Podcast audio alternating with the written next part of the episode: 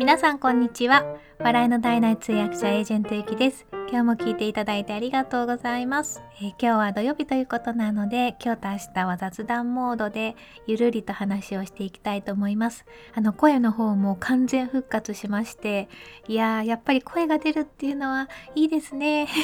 あのままなんか声出なくなったらどうしようってちょっと思ったんですけど無理しないようにしていました。ご心配あのしてくださった方本当にありがとうございました。えー、それでですね今日は好きなクロワッサンとカフェっていうお話をしたいなと思ってます。えー、昨日ですね久しぶりにあんこギッフェリとポール・バセットのカフェラテをランチでいただきましたいやちょっとね禁断症状が出てたんですよねあの私のとても大好きな食べ物のうちのえー、2つであるあんこギッフェリとあのこのポール・バセットのカフェラテについてちょっと今日は熱く語りたいと思いますので、まあ、今日は雑談風ということなのであのいつもに増してながら聞きで聞いていただければと思います。まずですねあんこギッフェリって何と思う方いらっしゃると思うんですけどあの何度も私のライブに来てくださったりツイート見てくださってる方は私がこのあんこギッフェリについて叫んでいるのをご存知なので知ってくださってると思うんですけどこれはクロワッサンなんですね。スイス風のクロワッサン生地にあんこが入ってるっていうような感じなんです。でナチュラルローソンで売ってるんですよ。でナチュラルローソンって実はあんまり全国的にはどこでもあるっていうわけじゃないみたいでライブとかでお話ししてても近くには実はナチュラルローソンがないんですっておっしゃってる方もいらっしゃったんですけどたまにあのパン屋さんとかあのベーカリーとかあとはまあえっ、ー、とね冷凍販売みたいなのでも楽天で見つけたりするんですけどナチュラルローソンじゃないところでも売ったりはしてるみたいですね。でですねこれ本当に美味しくてあのスイス風クロワッサン生地ってさっき言ったんですけどいわゆるフランスのあのサクサクっとしたような生地ではないんですね。ちょっとねなんか見た目もコロッとしててでパンの生地ももっちりしていて外側はうんとパリッとっていうかバリッとっていう感じですかね。で中側がもっちりしていてで中にあんこが入ってるんですけどあんこもね甘さ控えめなのでいいんですよね。で表面にあの消しの実がついてます。消しの実を結構あのドイツ語圏のお菓子ではよく使うような気がするんですよね私があのドイツ語圏のオーストリアっていうウィーンが首都の国に3年半留学していたんですけどその時もこの消しの実ってドイツ語でモーンって言うんですよでこのモーンを使ったモーンシュトゥルーデルっていうそのパイですとかうん、そういう感じで結構ね消しの実をたくさん入れ込んだお菓子とか上にこうプチプチっていう風につけてるお菓子っていうのは結構ありました。でこの生地がですねやっぱりそのもっちりしてるのであのフランス風の剥がれる感じのあの生地が好きな方はあれちょっと違うこれクロワッサンなのって思うかもしれないんですけどもこれはこれで美味しいので是非このあんこと合わせるんだったらやっぱりこのちょっともちっとした方が日本人ってこうあんこといえば餅じゃないですか。なのでこのね sticky な感じっていうかちょっともっちりしている方があんこには日本人的にはすごく合うんですよね。是非あのよかったらご賞味ください。ちなみにちょっとえっとねよこぼれ話なんですけどクロワッサンの起源についていろいろ調べてみたんですね。でねクロワッサンの起源は皆さんパリだと思われるかもしれないんですけどフランスだと実はオーストリアっていう説が結構濃厚なんですよ。であの私がその留学してたオーストリアのウィーンのパン屋さんが作り出したっていうふうに言われててこれもね歴史と絡んでてえーって思ったんですけど1683年にあのウィーンがオスマン帝国とトルコに勝ったっていうこのなんか結構大きな戦争があったんですね。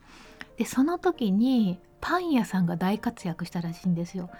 のパン屋さんが朝早くから起きていたのでこのなんかオスマン帝国がなんかちょっとこのウィーンを攻める準備をしてるっていうその音を聞いてそれで警告したから、えーとまあ、ウィーンがオスマン帝国に勝ったと。でそれによって、えー、まあそのパン屋さんにそのこういうことがあったっていうのを忘れないようにしようっていうことで、えーと、そのトルコのねオスマン帝国の国旗が三日月だったらしくてでそれをパンにしたのがなんかクロワッサンの起源っていうふうに言われてます。でもクロワッサンって言ったらフランスの方が有名ですよね。でそれもねちゃんと歴史があの紐解いてくれるんですけれどもマリー・アントワネットがマリー・アントワネットってそのウィーンの生まれなんですけどね、えーと、シシーって呼ばれてて結構ねウィーンだといろいろそのえっ、ー、とオペラじゃなくて何だったかなあのシアターみたいなところで結構そのシシーみたいな感じであの、まあ、国民にすごく愛されてたっていうことでオーストリアのね。でいろいろ舞台になったりとかしてましたね。私が留学してた時もあの何回もそういう公演をしてたのを見ました。でそのマリー・アントネットがフランスの王室に嫁いだ時にその自分の好きなパン屋さんも連れて行ったってことでそれでクロワッサンが広がったっていう、まあ、言われがありますまあ真偽のほどはわからないんですけどかなり昔のことなのででもそういうふうな言われがあるっていうことですね。まあ普通のクロワッサンも結構好きなんですよね。私あとあのサンマルクのクロワッサンもすごく好きでやっぱりサンマルクといえばあのチョコクロですよね。チョコクロが本当にね王道だと思うんですけどこれまで一番食べて美味しかったのは森永キャラメルチョコクロでした。あれはちょっともうえっ？ていう美味しさでしたね。ちょっと今もうなくなっちゃったんですけど季節限定で出ていてあのちょっとキャラメルの甘さとチョコの甘さがこううまく絡み合ってすごい美味しかったです。いろいろ季節ごとにいろんなチョコクロをやっていてで今やってるのがほうじ茶チョコクロですね。先週から見出したかな今週かなちょうどあの出始めたところだと思うんですけどもほうじ茶チョコ黒っていうのをやっててこれはそのほうじ茶チョコは多分ホワイトチョコをベースにしてる感じがします。ホワイトチョコの味とほうじ茶の味がします。これもこれであの結構美味しいですね。なんかあの上品な味がしますね。今まで食べたことがないようなチョコ黒で。うん。おすすめです。今しかねまたこれも季節限定なので今しか食べられないのでよかったら皆さんサンマルクに行ってみてください、うん、そしてえーと、昨日あのランチでいただいたもう一品がですねポール・バセットのカフェラテだったんですけど私はここのカフェラテがすごい好きなんですよ。でポール・バセットっていうのは人の名前でオーストラリア人なんですね。今度はオーストリアじゃなくて、えーと、南半球の方のオーストラリアですね。でオーストラリアでの方で、えーと、バリスタ世界チャンピオンのポール・バセットによるエスプレッソカフェっていうそのカフェなんですよ。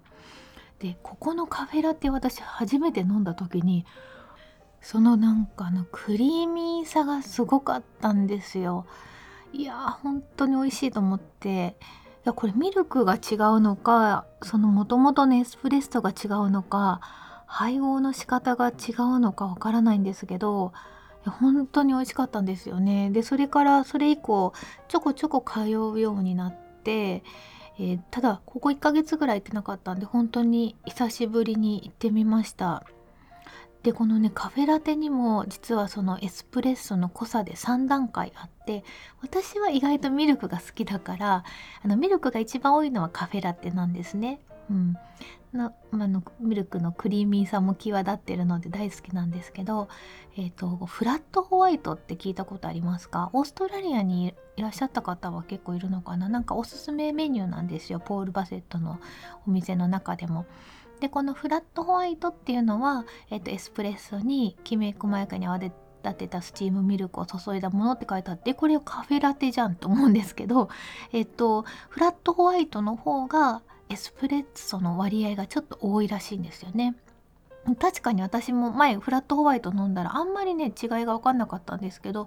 なんか私はカフェラテの方が好きだなって思ったんで多分私はもうもうちょっとあのミルクがある方が好きだったみたいです。で裏メニューもすごいたくさんあってあのフラットホワイトよりもさらにエスプレッソの割合が高いものがマジックっていうんですけどそれもあったりとかなんかねあとあの普通の人だったらこれ何ですかって聞かないとわからないような裏メニュー的なものもちゃんとたくさんあるのでエスプレッソが好きな方は本当にこのポール・バセットいいんじゃないかなと思いますね。なんかただ私エスプレッソだけで飲むっていう習慣があんまりないのでなんかあれ苦いですよねなんか苦いものっていう感じなんですけど ただもうエスプレッソにそのミルクを入れたりとかして飲むのはすごく好きです。であのポール・バセットでちょっと一回失敗しちゃったことがあってあのなんだろう結構お安くなってるものとかっていうのがこうお店に店頭に書いてあったりするじゃないですか。でねコーヒーがねおかわり100円って書いてあったんですよ。でえ100円ってめっちゃいいと思っててあじゃあなんか今日コーヒー飲もうと思って 長いしようと思ったからそしたらえ1分え2杯目100円なんだっていう感じであのスタバでもありますよね。おかわりドリンクが100円とか150円とかであるじゃないですか。あんな感じでじゃあ今日はコーヒーと思ったらコーヒーはドリップコーヒーだからエスプレッソから作ったやつじゃないんですよ。だからまあまあ美味しいんですけど何て言うのかなせっかくポール・バセットに来て飲んだにのにしてはまあ普通だったかなとか思っちゃったんで、まあ、せっかくポール・バセットに行くんだったらエスプレッソプラス何かっていうのに私はしようかなっていうふうに思いました。うん、また行こう。なんかお昼に行ったんですけどね、そんなに混んでなかったんですよね。ポール・バセットはね、店舗は新宿とあと渋谷のヒカリエにしかないんですけど、もうちょっといろいろ全国にあったらいいのになと思うんですけどでもこういうコンセプトでやってるカフェって今すごくたくさんあるような気がするのであのもしよかったら皆さんのあの好きな、えーと、カフェのお話とかあとはクロワッサンのお話とかよかったらまた聞かせてください。よかったらあのコメント欄でもいただけると嬉しいです。ちなみにですね、えっと、6月にコーヒーソムリエの資格の試験を受けたんですよ。でそれでまあ合格して証書みたいなのももらったんですけどやっぱり仕事で使わないと全然それ以上知識が広がらないですね。なのであのコーヒー普通に自分で豆から入れて飲むのは好きなので豆から入れて飲んでるんですけどなかなかその知識の幅としては広がらないなと思います。なんかコーヒーのお仕事とか前言われたのはあのコーヒーの焙煎の大会に出て出ようとしている方がいろいろちょっと日本の文献だけだとうん、限界があるので海外の文献とかを読んでそれをなんかサマリーしてっていうようなのを定期的にやってくれないっていう風に言われてあそれいいなと思ったんですけどまあちょっとその話は立ち消えになってしまってなんか私だからできることっていうのがあればいいなと思います。あの家に焙煎の機械とかもないしなんかそういう技術的なことはあの今修行できないんですけど知識というかいろいろ文献から学んでっていう日本の知らないことっていうのをお知らせできるかなと思いつつちょっとなんか仕事じゃないと腰が重いんですよね他にもやりたいことがいっぱいあるので なのでまたそれはチャンスがあったらやってみたいなっていうふうに思っています。ということで今日は好きなクロワッサンとカフェということでお話しさせていただきました。はい。ではコメント返しいこうと思います。え今日からですね、コメント返しのやり方ちょっと変えてみようかなと思います。えー、っとですね、あの、誰がどのコメントをしてくださったっていうのが分かりすぎるとなんかちょっと照れちゃう人がいるのかなっていうような気がして私も実はそのタイプだったってことに気づいたんですよ。コメント読んでもらうとすごく嬉しいんですけどなんかこのこの自分が何を書いたかっていうのがなんかこう電波に乗って流れるっていうのが結構恥ずかしくてですねなので、えっと、今回からはあのどなたがコメントしてくださったかっていうのはその、まあ、お礼の意味も含めてお名前は言わせていただきたいんですけれどもそ誰がどのコメントしたかっていうのは 分かんないようにしようかなと思います純不動で。で私のコメント返しにしようと思います。え今回はですね昨日のうんとリアルタイム字幕を人力でやった話に小雪さんとグレさんとあとプラナリアさんからコメントいただきました。ありがとうございます、えー、それではちょっと純不動でですね。まず1つ目のコメントです。実際の場面を頭の中でちゃんと想像して何が起きるのかどうなるのか考えておくのは本当に大事ですね同時通訳は臨機応変が求められる大変なお仕事ですね。相手の状況をおもんぱかる力があるかって人による気もします。想像を働かせることができるのかは状況に対しても人の立場に対してもですが、できる人はできるし、経験してても考えない人は考えないのかなと。少し話はずれるかもしれませんが私が最初に働いていた学校は創立2年目の学校で毎年が初めてのことだらけでしたそして1期生だけだった生徒が毎年増え少しずつ行事などもレベルアップさせていくという感じでしたので最初は手探りでやはり経験していないと想像できないことの方が多くて終わってから反省することが多かったです。経験が増えると想像の幅も視野も広がって初めてのことでもうまく準備できるようになっていったなと思います。こういう成長もありますよねっていうことでした。あこのあの後半の例がすごく分かりやすくてあの経験していないことだと100%準備していたというふうに自分たちでは思っていても想定外のことが出てきてでその想定外のことをどうするのかっていうのを決めてないと自分で判断してその場でやっていいのかそれともこうみんなに聞いてあの一応こうケツを取ってでこういうふうにしようって方針を決めてから動いたらいいのかってそこも決めてないと本当になんか右往左往しちゃうことっていうのはありますよね。やっぱりやっていくうちにそのあの想像の幅や視野も広がっていくのかなと思います。これは私も賛成です。ありがとうございました。え、では次のコメントです。想像力って確かに必要ですね。仕事の仕事外だとしてもその場を心地よくしてくれる人は周りをよく見てくれて想像力をフル回転させながら笑わせてその場を和ませてくれているのを感じて尊敬します。ゆきさんにもそれを感じますということでえありがとうございます。あ嬉しいです。あでもその笑わせてその場を和ませてくれているってそうですよねなんかサービス精神ですよね エンターテインメントっていうかサービス精神というか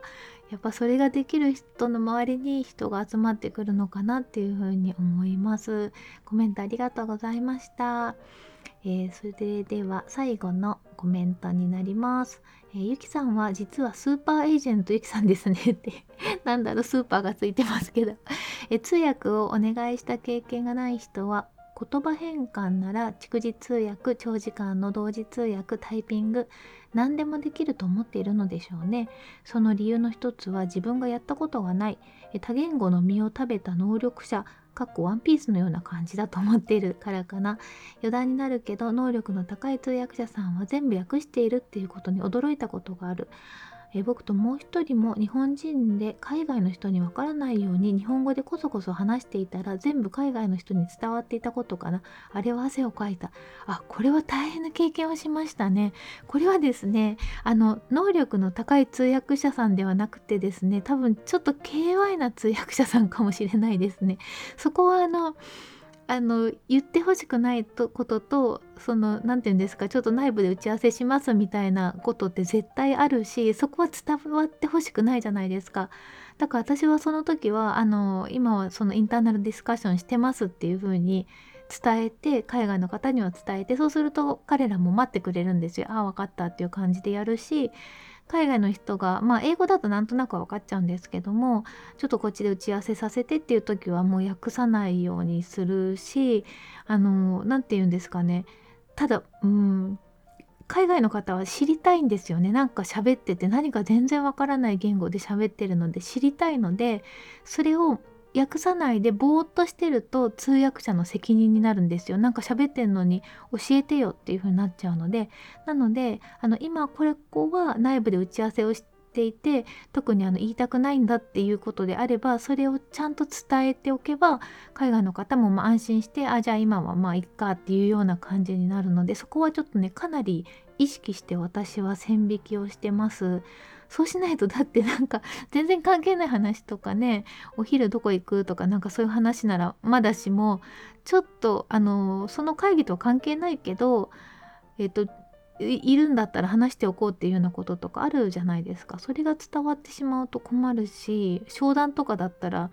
どこまで妥協するかとかねそういう話も伝わってたら本当に困るので そこはちゃんとあのわざと伝えないようにっていうねしかも嫌な思いさせないようにっていうことは気をつけてやってるかなっていうふうに思います。ということで今日もコメントありがとうございました。あのまたコメントいただきましたらあの今だんだんそのコメント返しをどういう風にしようかなって試行錯誤しながらやってるんですけども、えっと、コメント紹介させていただいて私のコメント返しもやっていきたいなと思ってますので、えっと、もし、えー、コメントがありましたら是非よろしくお願いします、えー、それからですね面白かったっていうことで思っていただけましたらこのハートのいいねも是非お願いします。それからチャンネルのフォローもしていただけますと嬉しいです。あとはですねノートとツイッターの方もやってますので、えー、ぜひフォローとコメントよろしくお願いします。なんかお願い事ばっかりしてるんですけど。でもねこういうのなんか言ってた方がいいのかなっていう気がして。あのだんだんもうセリフみたいに毎回聞いてくださってる方はもうあの聞き流すセリフみたいに聞いてもらってででもそれでもなんとかサブリサブリミナル効果みたいな感じで あこの人コメントもらったら嬉しい人なんだっていうのが分かってくれればコメントとかいいねとかもきっとしてくれる人が増えるのかなと思ってちょっと試行錯誤しながらやっています。ということで今日も最後まで聞いていただいてありがとうございました。素敵な一日をお過ごしください。お相手はエージェントゆきでした。